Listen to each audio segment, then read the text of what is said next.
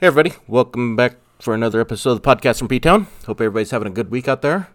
Um, our weather here is a little bit on the chilly side. It was nice this weekend, and now we're in that fun season where it's spring one day and then winter the next, and then maybe fall, maybe get a touch of summer, and then back, and then we just repeat the whole cycle again.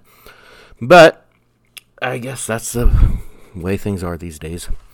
Uh, got my co-host slash guest with me again this week, and I got to thinking that maybe the reason she doesn't talk very much is because I don't give her any advance warning about what's uh, what I'm going to be talking about. So this week I gave her a little heads up on Sunday, as a matter of fact. Did y'all know that Orrin Hatch died? He was the oldest living senator, and he was 88 years old when he died. So we are talking on Sunday, and I asked her what the average age of U.S. senators was, and the average age is about 64, I think is what we came up with. So I told her, I said, remember that and think about it so we can talk about it on the podcast on Tuesday. So what do you think? I think I forgot. And I don't think it was 64. It was about 64. I thought it was 70 something. No, it was a- 74. no, it was about 64. Because I did a little research myself, actually. I caught her off guard again. You like that?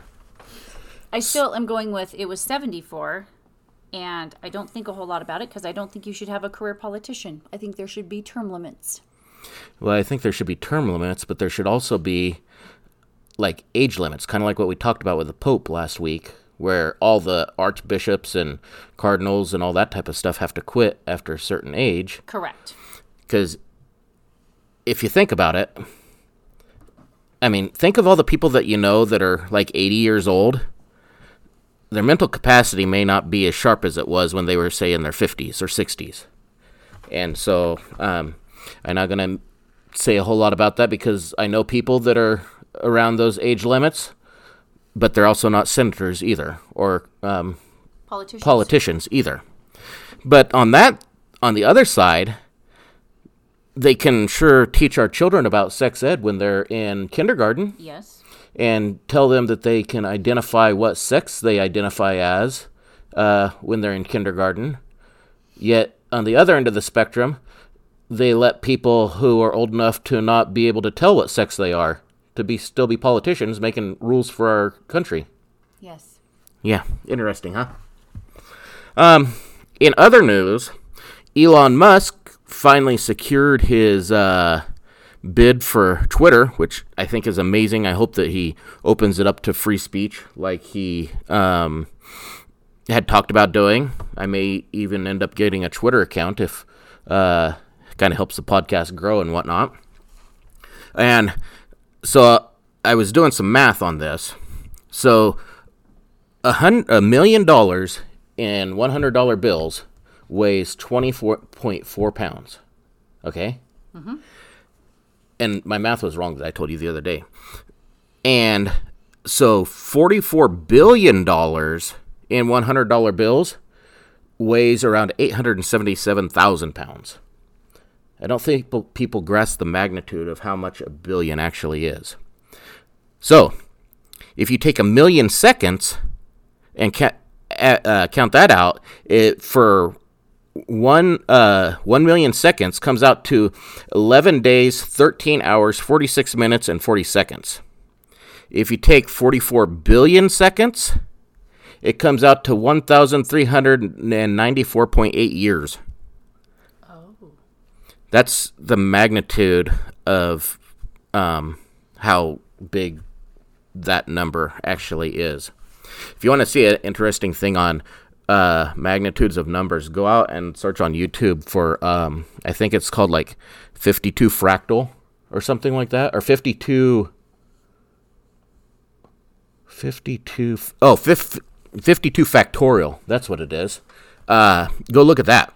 It talks about every time that you deal a deck of cards, or deal cards anyhow, there's a very good possibility that that deck of cards is r- arranged in a way that no other deck of cards has ever been arranged in the history of mankind.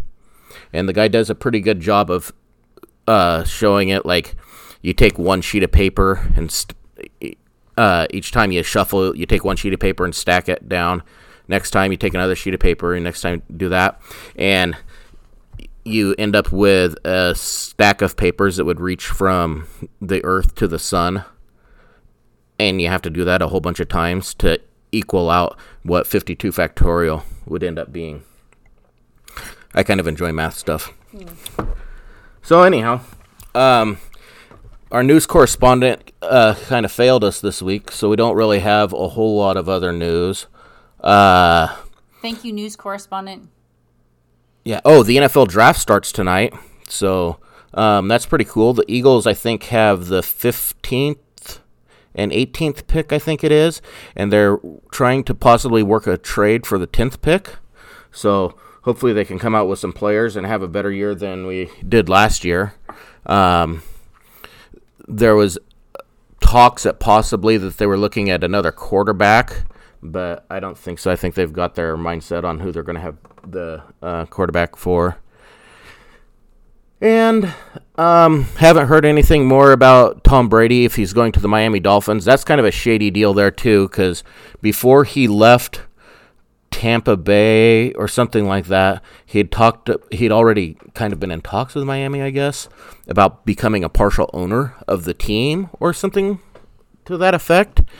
And now the poor guy who caught Tom Brady's last uh, Touchdown. touchdown ball, that ball's lost its value pretty quick. Kind of like when a guy becomes pope, those balls lose their value pretty quick too. So, this week we are talking about Malcolm X. Um, this is kind of a interesting, interesting one. So, he was born Malcolm Little, and he actually later became named. Uh, well, didn't become. He named himself Malik El Shabazz. He was born on May 19th, 1925, in Omaha, Nebraska, and he was the fourth of seven children. His mom was a gal by the name of Louise Helen Little, and she was actually from Grenada. And his dad was Earl Little, and he was born in Georgia. His father was a Baptist lay speaker, um, which that means that they're not part of the clergy. I think it kind of means they can get up and speak at church functions, but mm, they don't get paid for it or something. Um, his dad was president of the local Universal Negro Improvement Association. His mom was a sec- secretary and branch reporter, and she would send news of their uh, what they had the UNIA activities, um, which was a newspaper that was ran by a group called the Negro World. Um, she would send all their meeting notes and stuff like that to this newspaper was part of her job. Uh, his parents also taught their children self reliance and black pride from a young age. Now, uh, this kind of leads into the same BS that we've gone to over and over again on this thing. Is the KKK starting spread, spreading rumors that the UNIA was causing trouble in the area? So Earl ended up packing up his family and they moved to Milwaukee in uh, 1926. Then shortly after that, they ended up moving to Lansing, Michigan. And here they started getting harassed by another group called the Black Legion.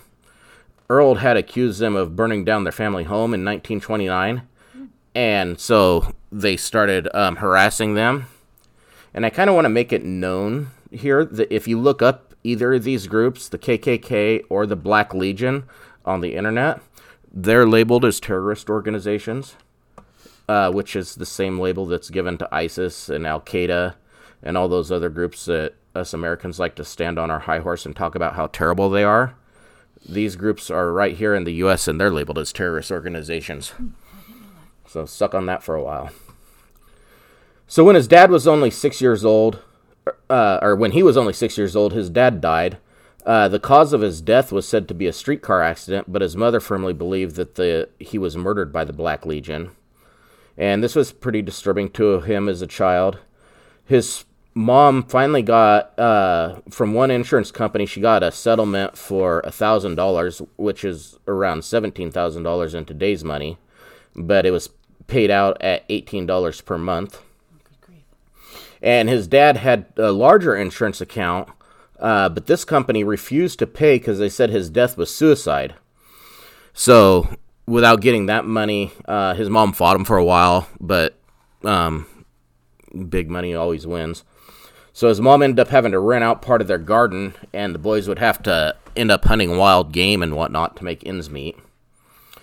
And then in 1937, his mom met a guy who uh, she thought she would end up marrying, but he found out that she was pregnant with his child and he disappeared. And this caused her to have a psychotic break, and she got sent to a mental hospital where she would end up spending the next 24 years. And the children, they ended up getting sent out through the foster system where they would spend the rest of their growing up years in and out of the foster system. So Malcolm, he'd started out in Lansing, but he ended up in Mason, Michigan. And here he was attending Mason High School, but he left before graduating in 1941. Uh, he'd expressed interest in studying law, but a white teacher told him that there was it was no realistic goal for an N-word. And um, the actual quote says the word, but I don't want to repeat it because I find the word repulsive. Um, and I'm not sure exactly how I feel about this moment, uh, about this thing. One side of me, it kind of thinks that he should have stuck stuck it out and shown that teacher that anyone is capable of anything they set their mind to. But I can also see his side. Uh, you know, I don't know what life was like for him back then, but I could see this is kind of just being another blow to him, and he could kind of just throw his hands up and walk away. And he even stated later that the white world offered no place for a career oriented black person, regardless of talent. And this kind of seems to start the fuel that was of the fire that was burning inside of him. Um, and like I, I mean, I know it was a different time back then, but and in a lot of places, racism still exists today. But I do think that our society has grown leaps and bounds in that area from where it was.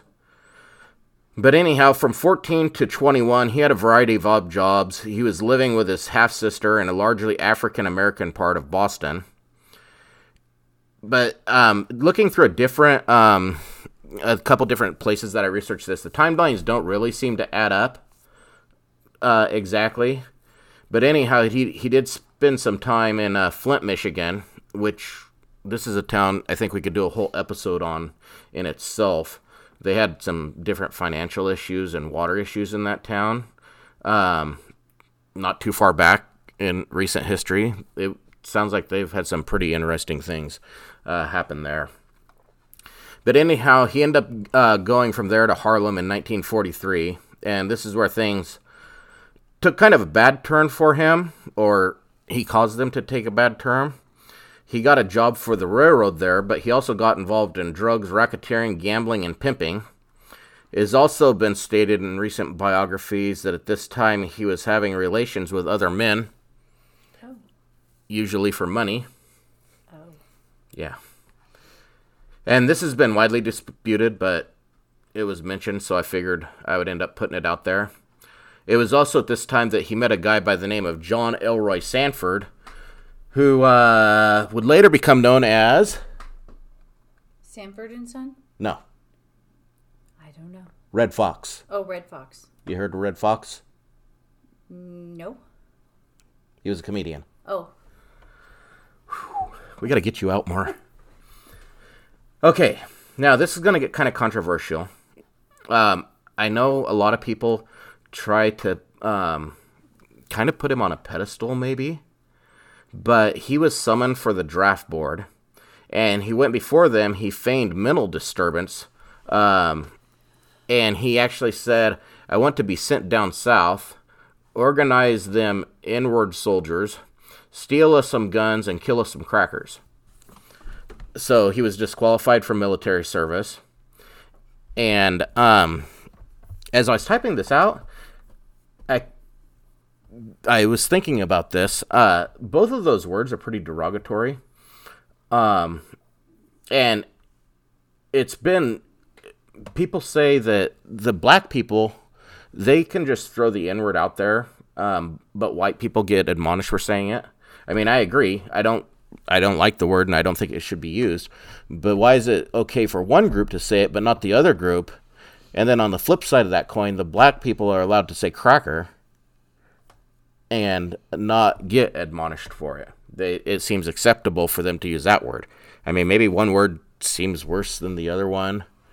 I mean, you look at that with all different groups. We they changed the name of the uh, Redskins because they said that they thought that was offensive, um, even though they consulted a Native American when they first created the team to th- see if he thought the name was offensive, and he said no, we liked them using the name. Anyhow, that's off my still box. So now that he didn't have to go into the military, he returned to Boston in 1945 and him and four other guys committed a string of robber- robberies, and they were target- targeting wealthy white families. Um, I don't know how this is going to do any him any good for his societal standing, and it may have just been the frame of mind that he was in. Uh, against you know he'd poss- possibly been beaten down by old Whitey long enough, and so he was kind of fighting back against him. But anyhow, in 1946, he was picking up a stolen watch that he had at a shop for repairs, and evidently the shop uh, they found out it was stolen. He was arrested and convicted, and began serving a sentence of uh, eight to ten years for larceny and breaking and entering. And while he was in prison, his siblings started sending him letters about the Nation of Islam. And now he was the guy in prison that he had so much hostility towards religion that in prison he was nicknamed Satan. And yeah, it's not a real good nickname to pack around with you. But his brother wrote him once and told him that uh, to don't eat no more pork or smoke cigarettes, and I will show you how to get out of prison. Which that's a way to uh, get somebody to accept religion is to bribe them into it. But one time when his brother came and visited him, he told him about the religion and how white people are devils and this caused Malcolm to think back on his life and notice all of his interactions with whites were tainted by dishonesty, greed, and hatred. And this got him to thinking that maybe this whole Nation of Islam thing wasn't so bad. Uh, one thing about this Nation of Islam, is, one of the main things that they seem to um, talk about is African diaspora, which is a term that they use to describe the collective communities of African Americans or descendants of native Africans with special emphasis on the Americas. And they taught about bringing the diaspora back together in Africa where they would be free from domination by the Americans and Europeans. And if that's what they truly believed and if that's what they really wanted, why didn't they just go back on their own? Um, you know, kind of like the how the Jews went back to Israel in 1947 or whatever. They were uh, ended up all just, or a bunch of them ended up going back there. But anyhow, um, he basically decided to talk to the, uh, once he got out on parole, he, in, or actually before he got out on parole, he d- f- figured he was going to go to the bigwig of the association, and he ended up sending a letter to Elijah Muhammad, who was the leader of the Nation of Islam. Um, Muhammad gave him some pretty good advice. He told him to renounce his past, or renounce his past, and bow to God and partake or do not partake in destructive behaviors anymore. Um, and he said that he struggled bending his knees to pray, but he soon became a member of the Nation of Islam, and he maintained a correspondence with Muhammad for quite a few years.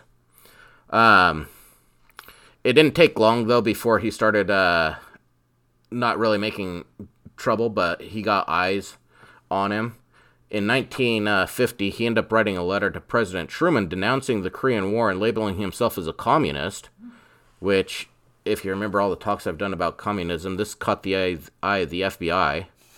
Um, and maybe that's how you do make it in the world is go big or go home. He went straight to the head of the Nation of Islam and started talking to him. And then to denounce the Korean War, he didn't stand on the street corner or something. He went right to the president. This is also about the time he started calling himself Malcolm X um, Muhammad said that they would um, take X as their surname, and he would reveal their true Muslim original name to him when uh, the time uh, was right, I guess. And I think that when a guy a guy wields this much power over his followers, it kind of sounds like a cult. Um, but on the other hand, I kind of agree with Malcolm. He he had said that the X symbolized the true African name that he would never know. Um, Little was a family name that they were giving given, and it was probably given them to him by the last name of a slave owner that his grandparents or great par- grandparents had uh, been slaves for. Um, so it kind of actually makes sense a little bit that he'd want to get rid of that last name. Mm-hmm. But anyhow, by August of 1952, he was out on parole. He immediately went to Chicago to meet Muhammad in person, and by June of the next year, he was made assistant manager, minister of the nation's temple number one in Detroit. And immediately after that, he began uh, planning these temples all over the place. Uh, later that year, he opened Boston's temple number 11. In spring of the next year, he got Temple 12 going in Philadelphia. And then by May, he was leading Temple 7 in Harlem. And through all these, he immediately started uh, growing the membership of this Nation of Islam thing. And I think I may have misspoke earlier. Um, in 1950, after his letter to Truman, the FBI they just opened a file on him. They weren't uh, actually surveilling him or watching him. But in 1953, though, the FBI did start doing surveillance on him, and they were thinking that he had communist ties that helped him move up the ladder in the Nation of Islam so quickly. Mm-hmm. So now they were actually really watching him. But he ended up uh, keeping on going, and in 1955, he opened up three more temples, and he had hundreds of African Americans joining every month. Um, also in 1955, he ended up meeting his wife, uh, Betty Sanders, who is no relation to Colonel Sanders. Mm. Um, she attended one of his lectures and started regularly attending them. Then in 1956, she be, she got converted to the Nation of Islam, and she became known as Betty X, no relation to Betty White. Uh, they started dating, but one-on-one dating was against the rules, so they would go together to social events. Uh, this carried on for a while, and he proposed to her over a telephone call in 1958. Uh, then they got married two days later, and they ended up having six daughters together. What would you think if I tried to proposing to you over a telephone call? Yeah, you'd probably get hung up on. Would you have said yes? Probably not. Oh, okay. In 1957, Malcolm started becoming, uh, I guess you could say, uh, he started becoming known by the public. In New York, there were some cops that were uh, beating a Nation of Islam man, and some passersby uh, one of the guys is named Hinton Johnson. Um, they were also Nation of Islam guys. They tried to intervene, saying that they weren't in Alabama, they were in New York, and the cops couldn't get away with doing this. The cops ended up turning on Johnson and started beating him, and they beat him so bad that he had brain contusions and subdural hemorrhaging. And then they all got arrested. A witness ended up letting Malcolm know about this, so him and a group of guys went to see Johnson at the jail. And at first, the police said there was uh, there were no Nation of Islam people being held there. But once the crowd of people uh, at the jail grew to about 500 people there, uh, what do you know? A Nation of Islam person magically appeared in the jail. Uh, Malcolm demanded that they were allowed to take Johnson to the hospital in Harlem, and they took him there. And by the time that they took him to the hospital, got him treated, and by the time they arrived back, there were about 4,000 people at the cop shop. And once uh, inside, they had some lawyers show up who got a couple of the guys uh, ended up getting them bailed out, but Johnson wasn't able to leave until his arraignment the next day. And Malcolm, he started realizing that the cops weren't giving up, so he went outside and he gave a hand gesture. I'm not sure what the hand gesture was that he gave, but all the Nation of Islam people left, and eventually the rest of the crowd ended up leaving as well. So now the New York Police Department had him on surveillance, as well as other cities in which he had lived. And then they had defect- detectives infiltrate the Nation of Islam to kind of try to figure out what was the goings on in here. But by the late 1950s, uh, Malcolm had evidently gotten his last name of uh, or last name from Muhammad, because most people they still revert to him as Malcolm X. Um, this is where he changed his name to Malik El Shabazz. And when the United Nations General Assembly met in New York in 1960, he was able to meet with a bunch of prominent African leaders. Uh, he also met with Castro, and Castro invited him personally to Cuba. But while he was in the Nation of Islam, he was almost going against what the civil rights movement was all about. Um, he called Martin Luther King a chump, and he was actually denounced by the NAACP. He was also advocating for total separation of African American people from everyone else. And he did say that they should all return to Africa and a separate nation for blacks should be established in America in the interim. Um, so I don't know why he didn't didn't leave, but even with all this going on, though, he did become uh, named as the second most influential leader in the Nation of Islam, right behind that uh, Muhammad guy. Um, and he was actually uh, the one who got Cassius Clay to change his name, and they actually became pretty good friends for a while. Yes, I know who Cassius Clay is. Remember, I grilled you about this before. Yes. Yeah. Um, but there was trouble brewing on the horizon with him. He was getting mad at the nation for their lack of response to the violence against blacks that was coming from the hands of the LAPD. Uh, rumors had also started circling that Muhammad, the Elijah Muhammad, the big guy, he was having extramarital extramarital affairs with some of the Nation of Islam secretaries. Oops. And so by 1964, uh, Malcolm had separated from the nation and said he was going to make his own black nationalist organization. So he ended up starting uh, Muslim Mosque Inc., which was a religious organization. And so that he wasn't leaving anybody out for the secular folks, he started up the Organization of Afro American Unity. So he was kind of hitting both sides of the coin with these guys. Um, he also actually did meet Martin Luther King for the first and only time, and it was actually a very brief uh, meeting between the two. They basically stayed together long enough to get their pictures taken. Uh, they ended up meeting because they were both called uh, to attend the Senate's debate on the Civil Rights Bill, but everybody had kind of known by this point that there wasn't really any love lost between the two of them. Uh, then in April of 64, he gave one of his most famous speeches. It was called his Ballot or Bullet speech. Uh, here he was saying that African Americans needed to get out and vote, and uh, but if they weren't given full equality, it may be necessary to take up arms. So I think at the end of this civil rights thing that they were at with the Senate um, is when the black people were finally given the right to vote, but they were still left out of a lot of other liberties um, that they should have been given, and so he was saying that it may be po- they maybe uh, need to take up arms against whoever, um, but it was kind of dumb if you think about it because he'd never get enough people to follow him, um, and it kind of seems like it would just end up making matters worse for them all. But uh, now he'd reached enough popularity that he was starting to go on his uh, world tour. He got to visit a bunch of several or a bunch of African countries, um, and he ended up getting to make his first trip to Mecca, which is a big thing for all the Islamic people. Uh, he gave speeches all over Africa and Europe, and when he would return to the U.S., he'd end up giving speeches here. But it kind of seems like everywhere he went, he kept up this militant attitude um, about taking up arms and doing all this type of stuff. Because one time uh, he tried to travel back to France, but he was denied entry. They didn't want him coming back there. Um, and he was also not in good standing with the Nation of Islam folks by this time.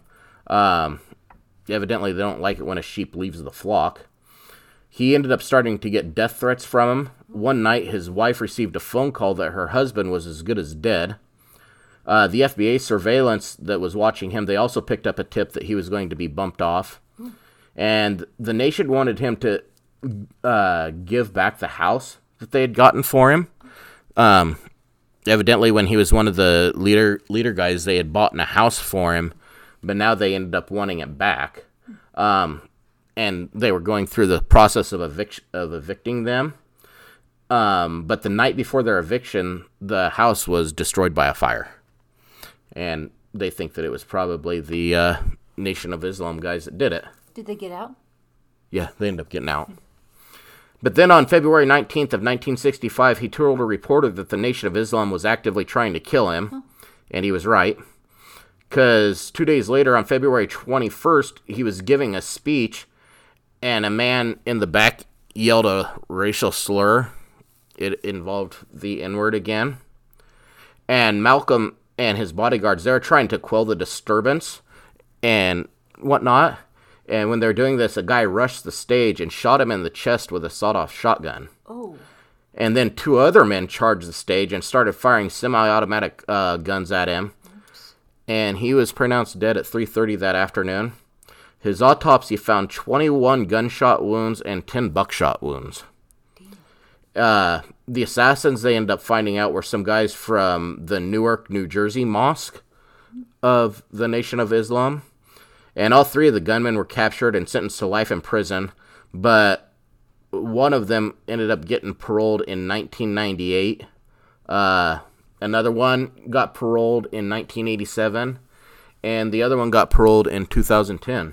So just so you know, they're out there among us. Unless they're dead. I'm not sure. I didn't check that far into it. Um, his funeral drew a crowd between 14,000 and 30,000 people, and he was buried at Ferncliff Cemetery in Hartsdale, New York. And that was a long one. Because that's pretty much all I have on Malcolm X. Like I say, I kind of liked Martin Luther King's approach to the civil rights movement more than I did uh, Malcolm X's. I don't know that he did a whole lot to help the civil rights movement. Um, so yeah, what did you think of that one? I think he's a bad dude. Do you think uh, maybe this time when I drop some hints to you about what I'm going to be talking about the next week, you might study a little bit more? You have to be real subtle with me. I was subtle last time and you didn't study a bit. Well, I'm busy. Doing what? Anywho. That couch ain't gonna hold itself on the floor, is it? Oh, that's funny. Funny guy. Okay, so if I'm still alive next week, we will see you guys then. And uh, like I said, you guys, honestly, I will not get mad if you email me or send me a message or DM me on Instagram. Uh, go ahead and send those over. I may even let my uh, wife read them if uh, they include something about her in it. How much you guys enjoy having her on the show. It's um, I've heard from well, one person talks to me about the show, and he said that he's been enjoying it since she's been on. And uh, yeah, so it's the uh, podcast from P Town Facebook page. It's P Town Podcast on Instagram, or it's P Town Podcast 74 uh, gmail.com. And uh, go out there, send us a message, leave us a five star rating and review on Apple iTunes, and we will talk to you later. I forgot again. Say goodbye. Goodbye. Okay, there you go.